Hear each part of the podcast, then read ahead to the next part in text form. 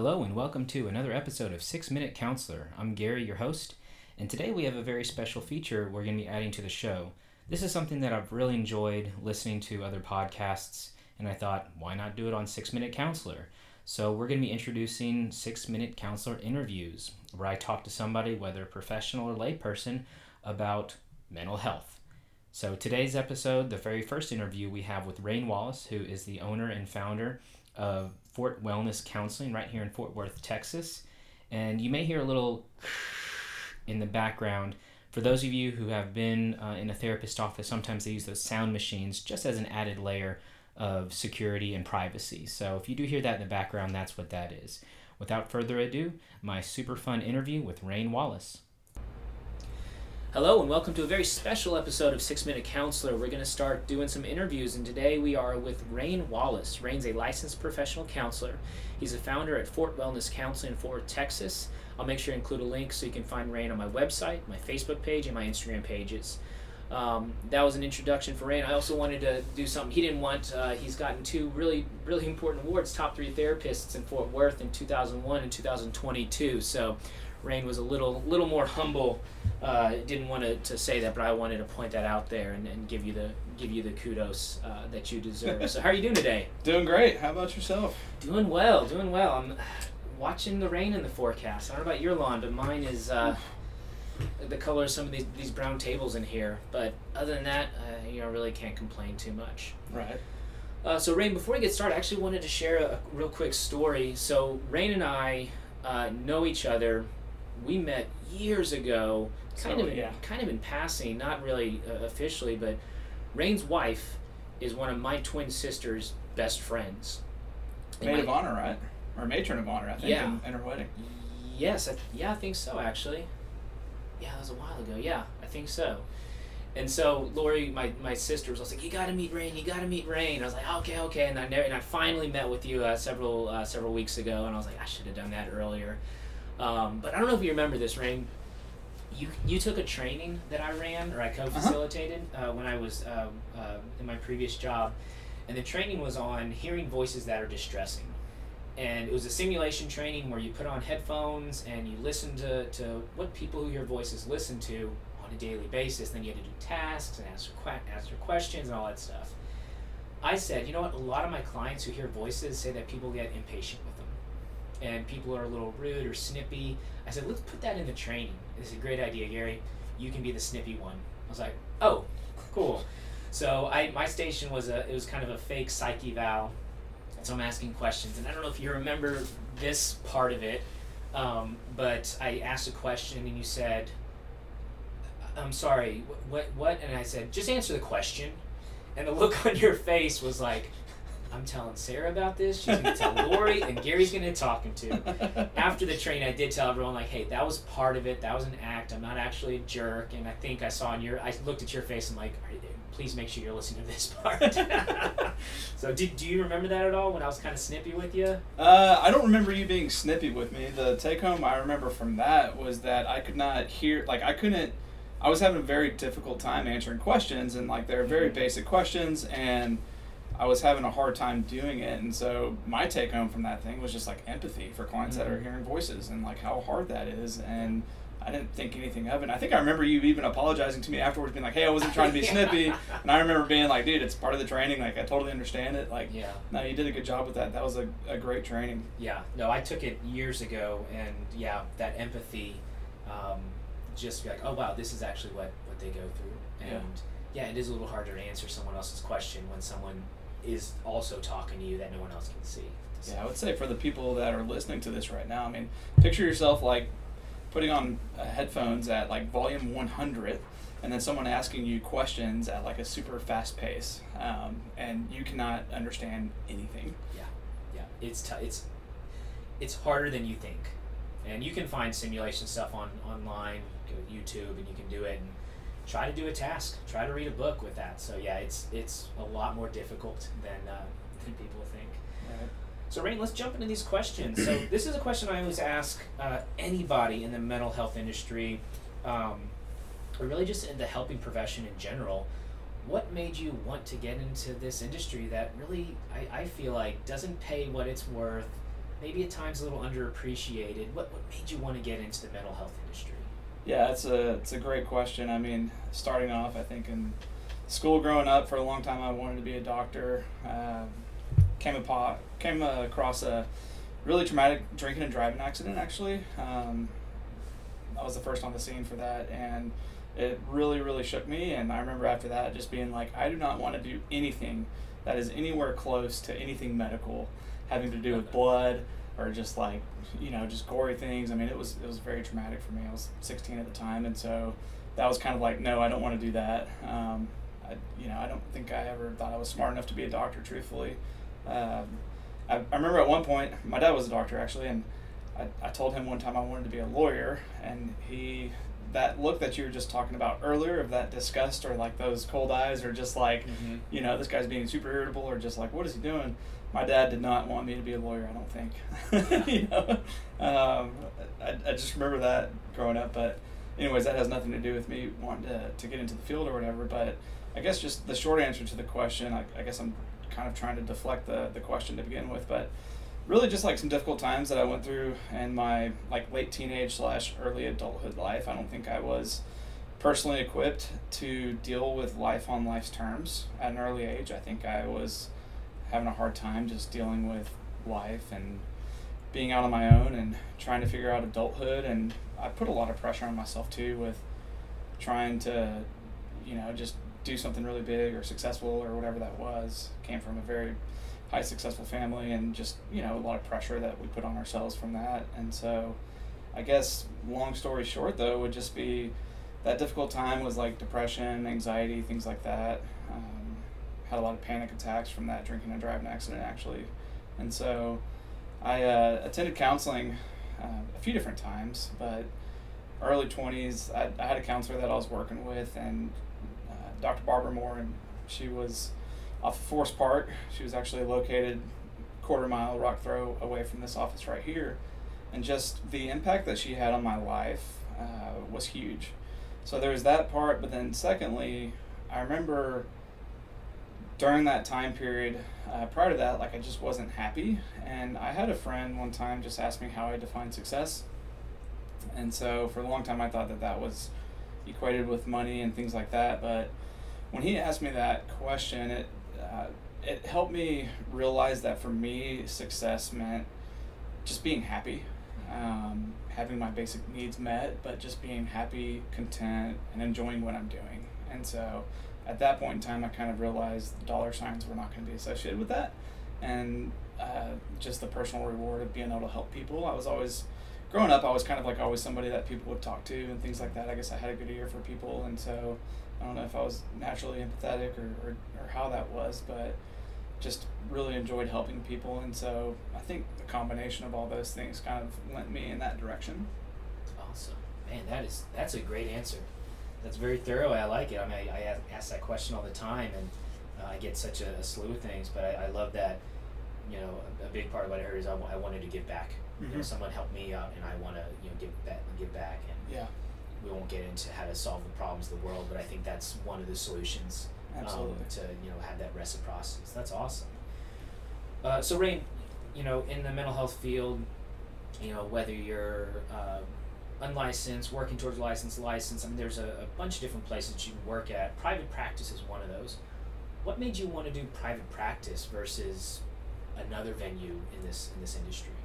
Uh, That's a good question. So I guess one part of that answer would be just the the way that I kind of got introduced to the field was by me going to see a counselor in a private practice setting, right? And she was private pay, and so that was kind of like always how I like envisioned uh, private practice. She was later on in her career, and so I just I did there was that part, but then two there's another side of it too where I did some nonprofit work. I worked for a governmental agency, uh, the Community Supervision and Corrections Department, which is just adult probation essentially and, and I was working in the substance abuse field and working with clients that were court ordered to treatment. So the judge said, You have to go to treatment. Um, you know, you must do this. And so it was a lot of like what I would call external motivation, which is just when somebody else is trying to get somebody else to change. And so there's just a lot more barriers when it comes to counseling within that part of it, or just I wouldn't say barriers, but it's just different targeted interventions and things like that, and like ways that you're going to approach the client. I mean, you're not going to just jump right into it right out of the gates, you know, and you know, first it's going to be kind of just addressing the resistance and all that kind of stuff. And so, I guess part of the private practice part was, um, you know, people are coming in here, they're paying money, good money, and they're wanting help. You know, they're just unloading on you, which is just so refreshing. And it's like what I went to school for. I went to school to like really dive into therapy, really help people. And so, I guess that would be the the long answer for that is just um, those two things right there. You know, it's funny you say it's so refreshing to have someone unload all their problems onto me. yeah. But you know, that's uh, I've, I've, I've felt that before. Where I'm like, yeah, bring it on and whatnot. But uh, but that's awesome. That's awesome. And uh, yeah, it's it's difficult. It's difficult. You know, you can lead a horse to water, but you can't make him drink. Right. And so you know, I, I have had those clients that they're like, I'm only here because of blank. I'm like, okay. And then yeah, it's a completely different approach. Um, interesting, challenging. I enjoyed it, but uh, but yeah, I, I definitely um, can can empathize and resonate with a lot of what that said. Um, you can also so this next question, y'all can go to Rain's website at uh, Fort Wellness. It's fortwellness.com, right? Mhm. Um, and you can look up uh, all his different specialties and whatnot. And it's a I'm actually trying to make my website look more like your website, a little more professional. Um, but what are some of your top specialties? What are some of the main things that you see and help with? Yeah, so I think my bread and butter is going to be addiction, uh, drug and alcohol abuse, uh, pornography, things like that. And so those would be, uh, I think, what I'm, I'm best at. I also work a lot with like depression, anxiety, things like that. Um, I don't do as much trauma work, uh, truthfully. I'm actually slated to do a, an EMDR training here in a couple of months, which I'm really excited about because I've been kind of limited in that professional capacity. And so I'm going to be going in that direction right there, doing an EMDR training. And so really excited about that. Um, so I don't specialize in trauma. That is an area where I've uh, you know come to realize that I need to get some like additional training on. Uh, but yeah, drugs, alcohol, alcohol abuse, depression, anxiety, um, all that kind of fun stuff. Okay, awesome, awesome. And so, I'm, I- I'm sure you get the same question from family and friends. Hey, I need to find someone to go talk to. Yeah. Who should I talk to? What should I look for? And one of the very confusing things, it's confusing for me as someone in this field, and I can only imagine for someone who's not in this field, you know, what all these different letters mean. And so behind your name, there are four groups of letters: L, uh, MS, LPC, LCDC, and SAP. Uh, can you tell me just real briefly what those four? So the first one's your masters, right? Yep. Uh, can you tell me what the LPC, LCDC, and SAP stand for, and kind of what those mean? Yeah, so the master's was uh, marriage and family therapy. The LPC stands for licensed professional counselor.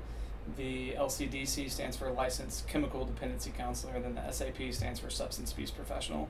Each different license has different requirements. Uh, so when I was in grad school, I was working as an LCDC intern actually, and so when I was working towards my LPC license, I was working as an LCDC intern because that one is actually just like an associate's level licensure. You only have to have uh, an associate's degree, I believe, and then think you have to get four thousand uh, hours of clinical work to be able to get fully licensed in that one, and that's strictly related to like drug and alcohol counseling. And so I did that while I was working on my master's degree, and then LPC is more. It requires. I think when I finished, uh, my master's was a sixty-hour program, but the LPC at that point in time was a forty-eight hour licensure uh, for grad school, I believe. That sounds right. Yeah, I think they've changed it to sixty since then. Yeah, they- I believe so.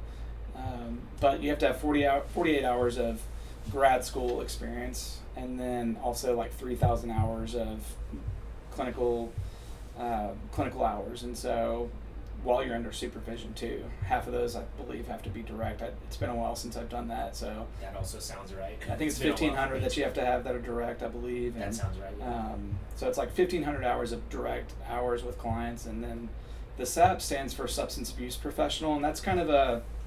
There's not many SAPs in this area. It essentially is a uh, certification through the National Association. Um, it's NIDAC and AADAC. I'm struggling with the full acronym right now, but uh, essentially what that means is that I'm qualified to be able to do like SAP evaluations. So think about it like this: uh, back in the '80s, there was a terrible train accident that led to I can't remember the exact numbers, but I want to say it was like 150 people that died. And the locomotive engineer that was driving that train was under the influence of either alcohol or drugs. I can't remember which one. And so because of that, the government said, we've got these people that are in these like highly safety sensitive positions, and they need to be having like random drug tests. So pilots, locomotive engineers, people that work in the Coast Guard, like on ships, uh, people that work on the pipelines in the oil and gas industry, uh, CDL, so truckers as well, and then also people that are aviation mechanics that work on airplanes. And so essentially, they have to do like these random drug tests to make sure that they're not completely jacked up while they're flying a plane and things like that.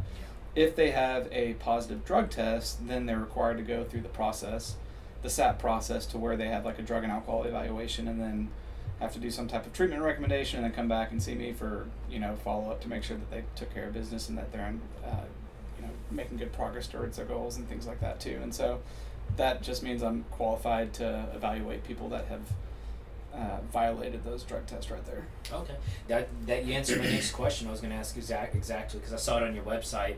There's that evaluation and, and the SAP stuff, so that's that's perfect. You're you're reading my mind. Um, and so these letters behind names, why why is it important for someone to pay attention to those letters? What like if you give could give like the layperson a real quick piece of advice, like make sure you know what those letter mean letters mean, and, it's important to pay attention to. Why is that?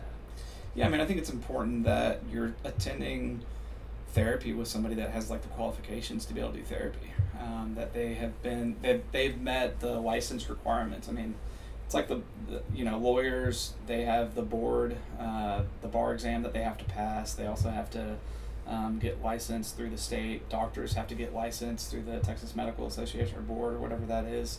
They have to take like the, the minimal requirements. Counselors also have to have like the basic like educational requirements and then also pass the ed- educational test too that says like you know you're competent and doing what you're doing and then also you know the like the LPC licensed um, LMFT has a similar deal so does uh, LCSW where it's like you're having to get a ton of different hours for getting experience to be able to do what you're doing and so you know I think I think you want to be able to find somebody that's licensed that knows what they're doing that has good experience with it and that the state board has basically said yeah they've met all these qualifications and they're following these qualifications. They're they're following these rules and statutes too because as a counselor as an lpc you know my you know you're asking about like friends and family that are asking for a counselor right? Like we can't recommend ourselves to like a friend that calls us you know? It's like hey um, you know, from your best friend, it's like I'm needing to do therapy. Can you do therapy with me? And it's like, no, I can't. Yeah. Like that's a dual relationship. We cannot do that. So we have like strict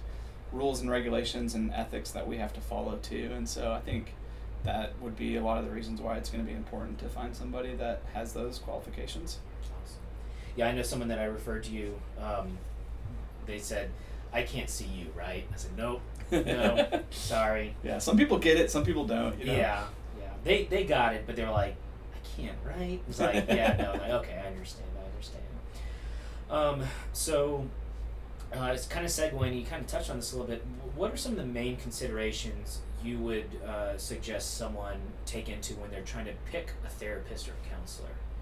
Uh, that's a good question. One I get a lot too. Um, so I like to think of it as a quadrant. Is the way I start off with that. So I think of it as like first two questions I'll ask somebody is like first of all, do you want to have a male therapist or a female therapist? I feel like most people by and large like gravitate towards one or the other. I don't think there's a right answer for that, but I do think that there's a right answer for that particular client. So male versus female, and then the second part is going to be whether or not they want to go through insurance or for private pay. And so that quadrant right there kind of breaks it down into the different options that are going to be available. Um, you know, when it comes to not knocking on uh, therapists that take insurance, but I do think that there's some barriers when it comes to health insurance and things like that. I mean, they just basically their insurance companies are like dictating how therapy should go, and personally, like I don't think that somebody that's living or working in corporate headquarters, you know, two thousand miles away, is going to be the expert in the client that's in my room, right? Like I think that I know what I'm doing with them, and I don't want the the health insurance to to dictate that. That, and then they also pay a lot lower rates too, and so, you know, I think it would be fair to say that you're probably going to find some of the better counselors out there that are private pay. Not to say that there are not good counselors that take insurance or that are in the nonprofit world at, by all means, but you know, I think that just with anything in life, there's going to be a little bit of like you kind of get what you pay for. I would say. Mhm. Um, so there's that.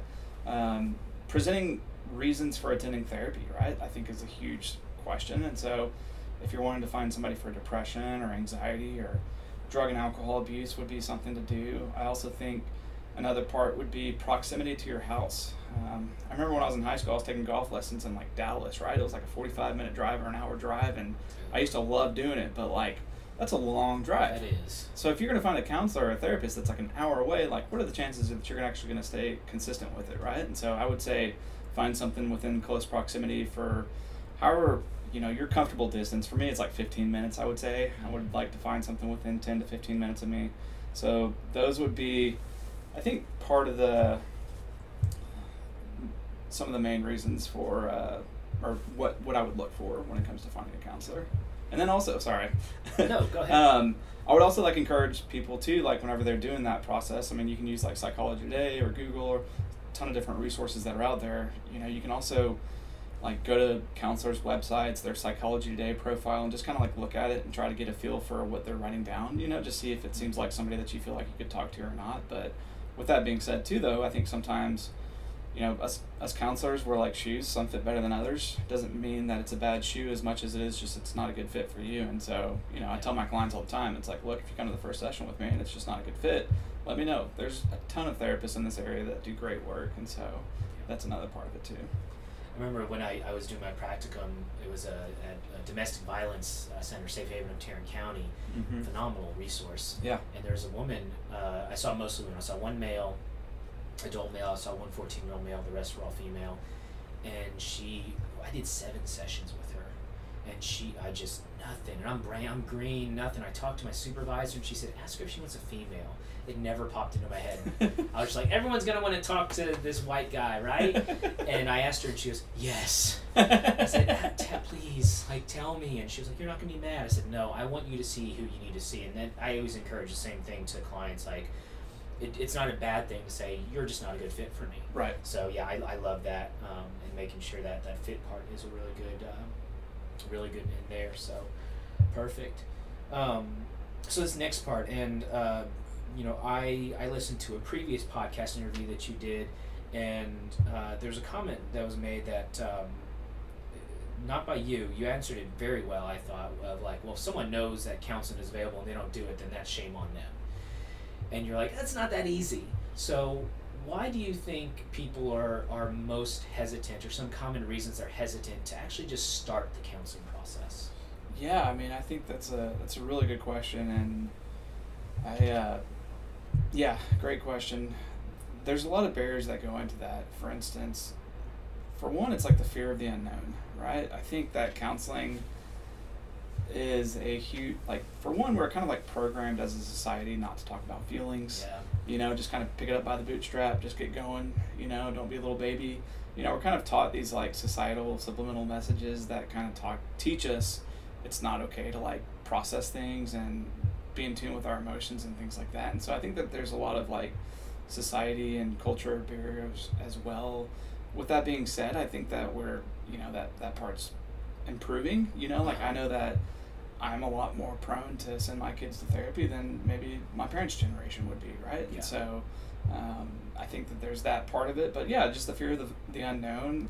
There's also like vulnerabilities, right? Like for me, like just even talking about the depression part on the beginning of this podcast, you know, like that's highly vulnerable for me. Like I don't want to like just shout that from the mountaintop. I've come a lot more okay with that, and it's taken years to get there. But I think a lot of people struggle with some of those internal things of like something's really inherently wrong with me or um, i'm the only one that's going through this like no one else is going to be able to understand like you have no idea what it's like um, uh, because a lot of those things that we see clients for whether or not it's like drug and alcohol abuse or depression or anxiety a lot of times people going through that stuff feel like that a they're the only one that's going through that and b that no one else is going to be able to understand with it and so i think that's another part of it uh, finances could be a reason. You know, maybe money. Maybe they're thinking that uh, financial reasons could be a barrier, or maybe even like I can't take off of work to go see a counselor right now. Like, so maybe that could be another one of it. And so, I don't know. I think those are some of the ones that are just kind of coming to the top of my head now that you asked me that. You know, like if I was doing a research paper on it or something like that, I'm sure I could come up with some more reasons. I mean, what am what am I forgetting here? Uh, one of the big ones I've heard, especially my trauma survivors, is I don't deserve it. Mm-hmm. My Yeah. trauma survivors Yep. are, are often very mean to themselves. Yeah. I told one, I said, You're your own abu- abuser. Your abuser is, is he's been dead for 10 years, Mm-hmm. but you've taken over his place. So I don't deserve it. Um, is, is another thing. I don't deserve to talk to someone who's going to actually be nice to me. Right. So forget about it. Yeah. But I hear that a lot. Yeah, I mean, I, sometimes I, I hear clients like jokingly say like, okay, you're gonna make me like lay down on this couch and you're gonna like hypnotize me now, you know, like we kind of have this like Freudian view of like what therapy is, and so like that's another part of it too. You know, people don't really understand what therapy is, and then Yeah. and maybe too like barriers even with uh, people that are hesitant to just like open up, right? Like they don't want to open up to a complete stranger. At the same time, like I think that we're trained to like meet people where they're at and to not push them too much until they're ready for it too. Yeah, yeah. I, you know, I say that to people like, "Are you super hesitant to talk to a doctor about your medical problems?" They're like, "No, not really." It's like, well, you know, counselors, we're dealing with, you know, issues or problems or concerns or questions or goals that you have, you know, and we are trained, we are, you know, licensed, that kind of thing. So, Yeah. uh, but yeah. Um, all right. So, for those who may not quite be there, like I'm ready to pull the trigger, go talk to a therapist. What are some some uh, some suggestions you would give them of things they can do before seeing a therapist if they're not there yet? Uh, maybe just work on what the reasons are for them going to therapy. You know, maybe just working past that denial within themselves about why they want to go. Maybe they could start thinking about what their life would be like without having those problems. You know, maybe what it would be like to have that freed from them, like that weight off their shoulders, like how refreshing it would feel if this was not going on, and then try to reverse engineer that. Well, how do I get there? What can I do to to do that? Um, you know, maybe some other like self help techniques, maybe Googling, um, you know, just coping skills, things like that too. Maybe listening to some podcast about what counseling is or what it, what it's what it's like, things like that. So maybe even asking some of their friends or family too. Um, you know, like I was at a friend's lake house this week, and actually your sister's lake house. Yeah. Um, and I heard several people talking about their counselor, which was like so refreshing to hear for me. Like I love, like I don't know about you, man, but I just like I get really like amped up when I hear people talking about therapy and like there's nothing to it. Uh, Yeah. That just really excites me because it means we're breaking down that stigma. Yeah.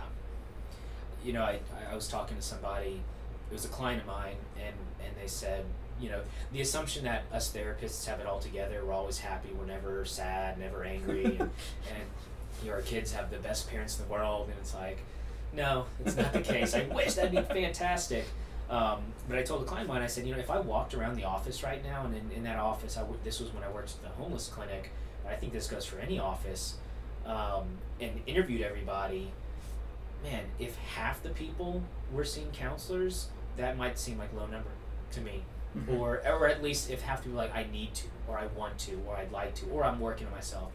Um, but yeah, it's it's one of those things like you said. It's like shh, shh, shh, don't don't talk about it, Yeah. you know. But I, I like and I love it too. I'm like, oh yeah, my counselor this. I'm like, yeah, people actually see counselors. It's not something you do in the shadows, Right. um, or should be not in the shadows. I guess I should say so. But yeah, I love that. And y'all can't see this, but I'm I'm I'm jotting down notes of this stuff. And one of the reasons I side selfish reason I'm, I'm doing interviews is because I just want to get smarter by listening to people who know these things. And I love the question, what would things be like for you if you didn't have these problems? Yeah. Um, that's a great question. That I'm a, I'm totally stealing that. I think that's kind of a what I would call like a solution focused question, Yeah, right? absolutely. You know, just absolutely. all that part of it. Yeah, no, that, Um, that's one right into my repertoire. While we're talking about that too, like while we're on the topic earlier about like reasons why people aren't attending therapy, I would I would tell you guys out there that are listening to this, like shoot me an email, go to my website, there's the contact form. Use that, send me a list of reasons why you think that people aren't attending therapy and why they're not because look, I attended therapy 15, 20 years ago.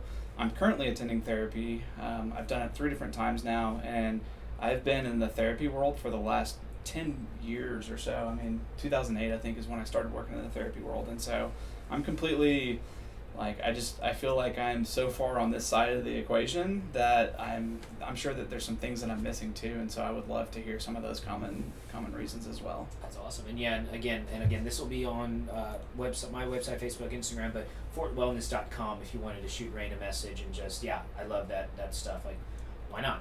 Like, what are some of your personal reasons? And yeah, I'd love to hear some more of those stuff. So if you hear that, send send the, the what you get my way. Um, all right, so I I don't know about you, but I always cringe. Not always, but often cringe when I see like TV and movie therapy. I'm like, that's not therapy. Um, one of the, my most cringe-worthy things is in 600 Pound Life when they're not meeting their weight loss goal. Then Dr. Now's like, well, now you have to go th- go to therapy. like it's not a punishment. Yeah. It's like they Uh-huh. probably should be starting with therapy with you, but Right. um, so, what are some common misconceptions you you have heard uh, people have about therapy? Right. That's a that's a good one too. Like when I think about the movie stuff too, it makes me think of The Departed.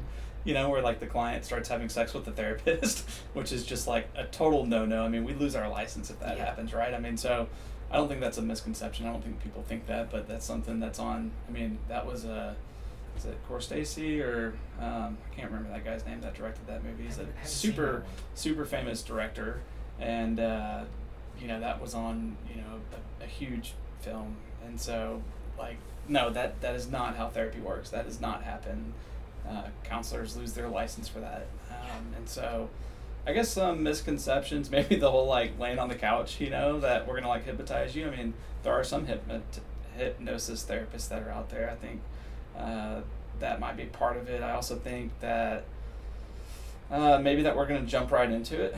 Maybe Okay, um, that you know we're just gonna like throw everything out there. I mean, I think every therapist is different. I kind of am probably like I, I let my clients take the lead on on that for how quickly they they dive into things. I mean, you know, sometimes we might go five or ten sessions before someone starts bringing up something that might have happened in childhood or um, some type of traumatic incident, or maybe even like something that they're just like grossly ashamed about. Like they have a lot of shame and guilt about, and so um, there's that. I, maybe a misconception could be that you're gonna throw the therapist off with how messed up you are or how like you know bizarre some type of behavior is that you did. Yeah. Like I don't know about you, man, but it nowadays it takes a lot to throw me off guard. Yeah. Like, but but a lot of clients are like, okay, you've never heard this one before, and it's like, man, like I've heard ten times worse than that. My 10 a.m. said that same story. So yeah, I've heard it before an hour ago. Yeah, I mean, but you know, people think that they're the only one that's going through that. So, I guess those would be some common misconceptions that are coming to the top of my mind. I'm, I'm drawing some blanks right now too, though. So I'm sure I'm missing some ones on that one too. I've heard mind tricks. Like you're just gonna say something to get me to say something, and then gonna. It's like no, like that. No, that's and and I. It's a great movie, but uh, Good Will Hunting. It's like it's not your fault. It's not, and he just repeats it over and over until he breaks down and he cries, and it's like it's not my. I would love to be able to do that, and someone just come to the realization that the abuse they endured as a child wasn't their fault by just repeating the same word. And so, Yeah. um, I also don't do my sessions on the river on a park bench right there, you know, like they did in that movie. But I'll tell you what, though, you asked me earlier about some things that like influenced me becoming a therapist. That movie actually was one of my favorite movies growing up. Really? Like, how do you like them apples, right? Um, Yeah. But then also Patch Adams, you know, like I haven't seen that. um, with Robin Williams. Oh man, you've got to watch that. It's a feel good movie. Um, and so, um, yeah, that would be that one. Awesome. I got two two movies on my movie list to, to check out. So, um, great. So, uh, so this next question, I've, I've heard uh, on on podcasts, interviews, things like that. Uh, I've seen them on social media posts, and this one seems to, I guess, be a little controversial. Um, and I can kind of understand in, in, in some aspects of it, um, but what are some of the differences you see and you've seen between what you are, a licensed counselor, someone who's gone to trainings, who's required to go to trainings if they want those letters behind their names, and other people uh, who offer mental health services may not be licensed. So things like life coaches, uh, lifestyle experts, things like that. What are some of the main differences there? Um, well, for one, like the whole licensure part of it that we talked about earlier, where someone is licensed and they have to go through like the educational requirements and things like that. You know, I think a huge thing too is just like our board rules, you know, that stipulate how we're supposed to do things. And somebody that's a life coach is going to have free realm. They can do whatever they want to. And, um, you know, there are some like protective rules that are inside those like state regulations and um, our ethics and things like that that are designed to be uh, a benefit to the client so that we don't do harm, right? And so I think that there are some huge parts right there. I mean, I also think too when it comes to like life coaches, um, for one, like anybody can call themselves a life coach. Like you're the one that you know. For those of you that all, y'all that are listening to it, like just say you're a life coach and boom, that's what it takes. You've you know that's that's essentially what it takes. And so there are some like certifications you can do, you know, maybe like a thousand bucks or something like that that you can pay for to become like a certified life coach. But anybody can say that they're a life coach, and so. Um, but also too though like i think a huge part of it is going to be has to do with like just the theoretical theories that we learn in counseling and therapy like i think that there are a lot of different therapeutic modalities and theories that are used that we learn about that have been studied and researched since you know the the 30s or 40s right going back to the palo alto days in california and so i think um, that would be a big part of it but yeah just um, training and educational requirements and things like that. And then also too for the life coaches and, and not knocking on them. I'm, there's a lot of good life coaches that are out there, and I think that they can serve a purpose for some good stuff too. Um, you know, but also like direct supervision hours. You know, where you're having to like talk to somebody that's been in the field for a lot longer than you, that's kind of giving you feedback and advice for how to work with your clients and then also the the number of hours that it takes to become that level right there and so you know like a question for a life coach could be like, how many hours of direct client care have you given, right? And so like it kind of makes me think of like back in my early days when, you know, I think of, I mean, my early days would be like my first five years. I mean, I still feel like um, I feel a lot more confident in my ability as a therapist today than I did 10, 15 years ago. At the same time, like I still have so much to learn, you know, and I think that's one thing that our profession does a great job at is drilling home. Maybe it was just the university I went to, but just drilling home the importance of like continuing education and like you don't know everything and like you need to learn learn learn and so yeah i think that would be a, a short answer right there or, no i'm sorry long answer. Well i know i had a family member ask like how much after grad school did you continue to learn? I'm like constantly. Con- like the, the, one of the certifications i have it's a it's a big long training and we have to take ces uh, throughout the year and specific ones ethics sex trafficking stuff like that. Um, and so that and you know I've, I've heard a million professions say this like the second I'm done learning is that's when I need to retire. That's yeah. when I need to switch this this uh, profession. So. Or the day that I'm dying, you know, the day. I start dying. Yeah, yeah. Um, so I got I got a few more questions just uh, to wrap things up. Um, so someone who is thinking about so maybe they're in if we're talking about like stages of change that mm-hmm. pre-contemplation or contemplation stage so maybe contemplation they're thinking about receiving mental health services, what's one good or some strong pieces of advice you would give them? Uh, I would say come up with a pros and cons list if they're in the contemplation stage. Um, so when it comes to stages of change model, you know, Prochaska, this lady that was studying people that were quitting smoking, I think it was like 70s or 80s or something like that. She she came up with this theory called the stages of change model, and just quick going over it has to do with like there's like several different uh, mo- like uh, categories within that model, and essentially it just means that people are at whether or not think of like your new year's resolution um, people are at different stages when it comes to the whole change process right? Stages of change. And so the first model is the first part of it's going to be pre-contemplation which is just a fancy way of saying denial. Then there's contemplation where you're actually kind of thinking about doing it but you're not sure. Um, then there's going to be preparation where you're actually committed to making that change and then you start preparing for making that change. Then there's the action stage where you're actually doing that sta- that change, and typically I think of that one as like short term, maybe the first three months of doing the change, and then the maintenance uh, phase after that, which um, is maintaining that change over a long period of time. And then unfortunately, she knows when people were quitting smoking cigarettes that some of them relapsed. And so, you know, so it can kind of be a, a cycle, right?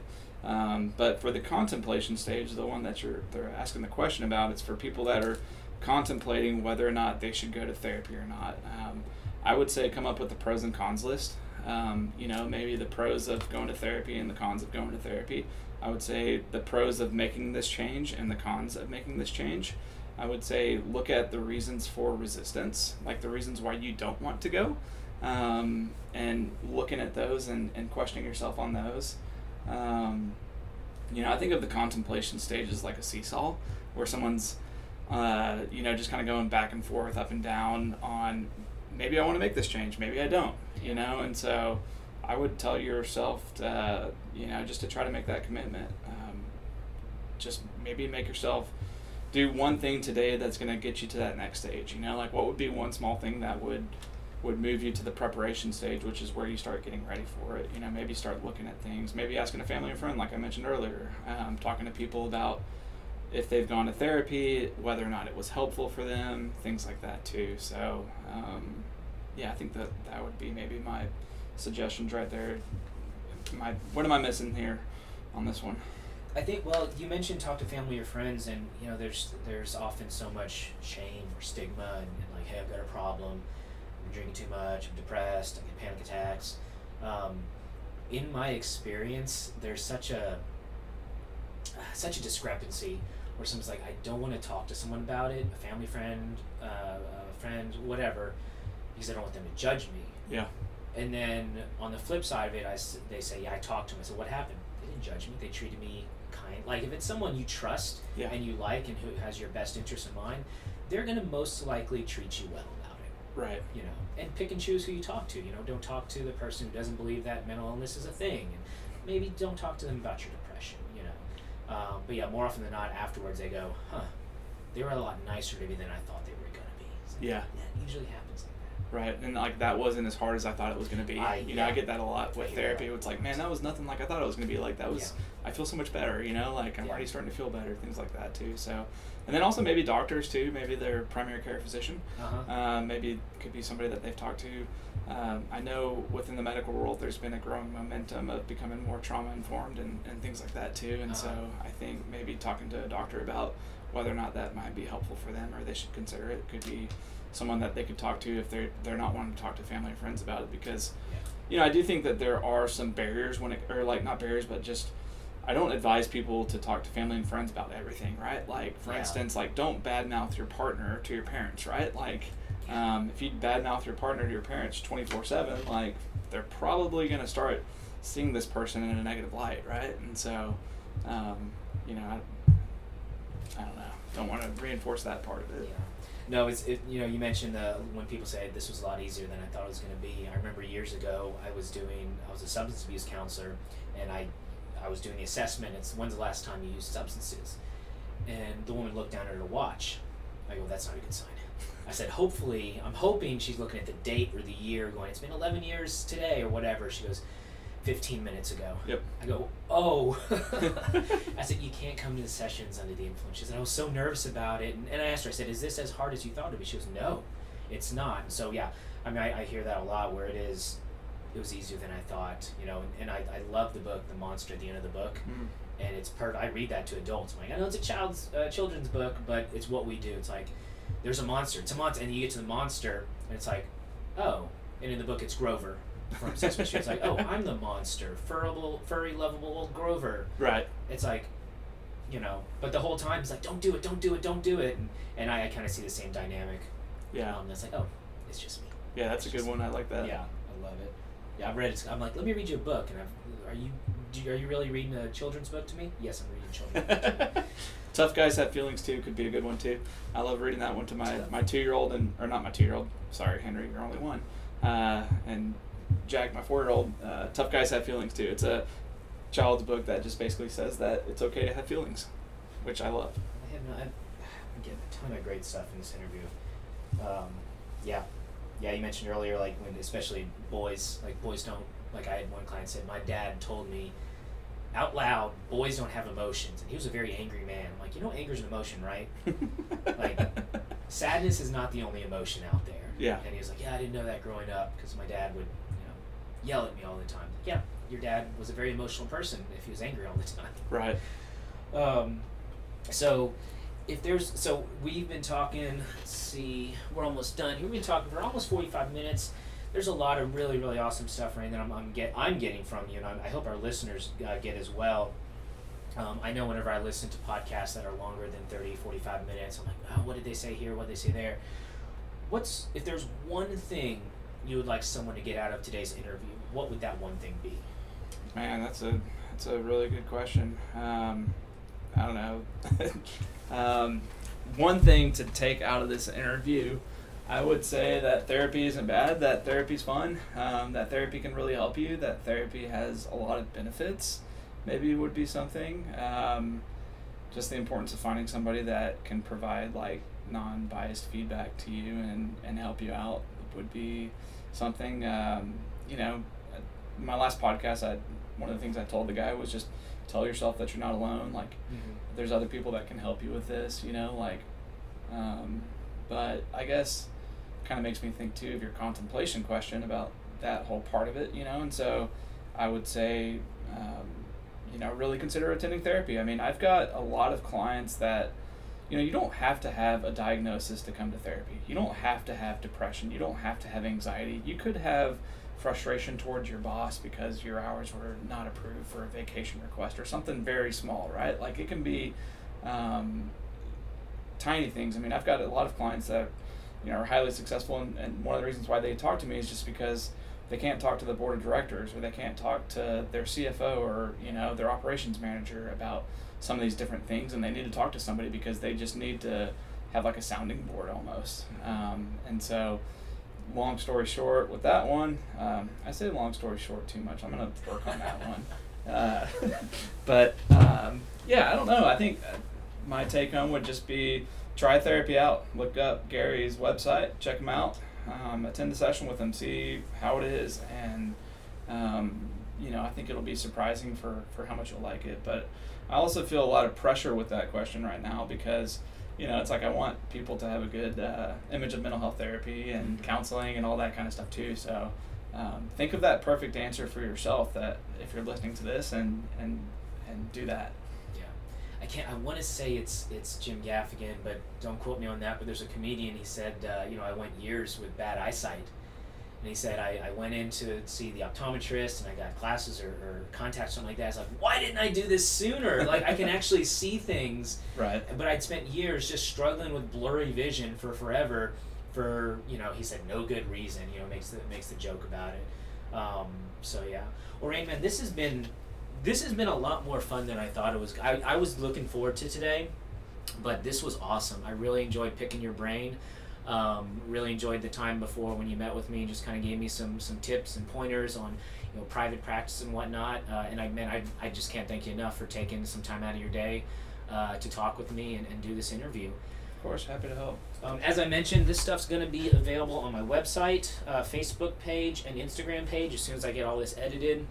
Uh, you can find Rain Wallace at fortwellness.com over here in Fort Worth, Texas. Rain, do you do telehealth services as well? Yeah, I can do virtual sessions. Okay. Uh, I'll be honest with you, I prefer the uh, in-person ones. do At the same time, like um, I've yeah, I do have a lot of clients that do it virtual basis, and you know if, if geographical reasons are a challenge for that, uh, if you're inside the state of Texas, come on, come on out. I'd be happy to do it on a virtual basis too. Awesome. Rain, thank you so much. I know you got some some uh, clients uh, to get to later uh, today, but I appreciate your time and hope you have a good rest of your week. Awesome, thanks so much, Gary. I really appreciate it. And now a disclaimer. This podcast is not intended to be a substitute for professional mental health diagnosis or treatment. If you have serious questions about your mental health, please speak with a mental health professional or other qualified health providers with any questions you may have regarding your mental health.